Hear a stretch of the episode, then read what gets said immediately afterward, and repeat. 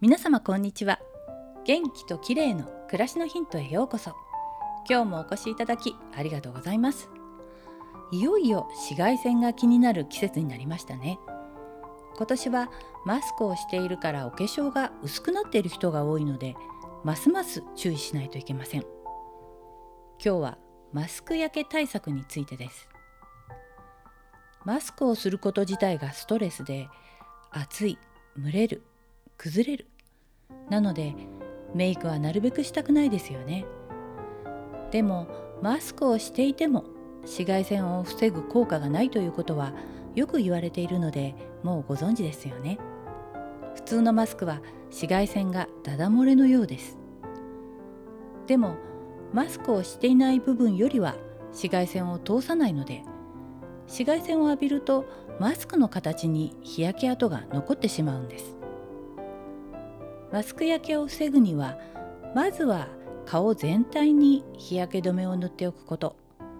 さらにマスクをつけている時に特に焼けやすい部分にしっかりと日焼け止めを塗ることが大切です。マスク焼けで黒くなりやすい注意ゾーンはマスクの際顔の側面そして紐の部分です。つまり目の下のマスクとの境目のあたりと耳の前から顎にかけての顔の側面にたっぷり日焼け止めを塗ることが大切なんです。私は少し白っぽくなるトーンアップ効果のある日焼け止め下地をしっかりと塗りその後マスクで隠れない部分を中心に気になるところだけスティックタイプのファンデを重ねています。また UV カット効果のあるフェイスパウダーがあると仕上げや化粧直しに便利です。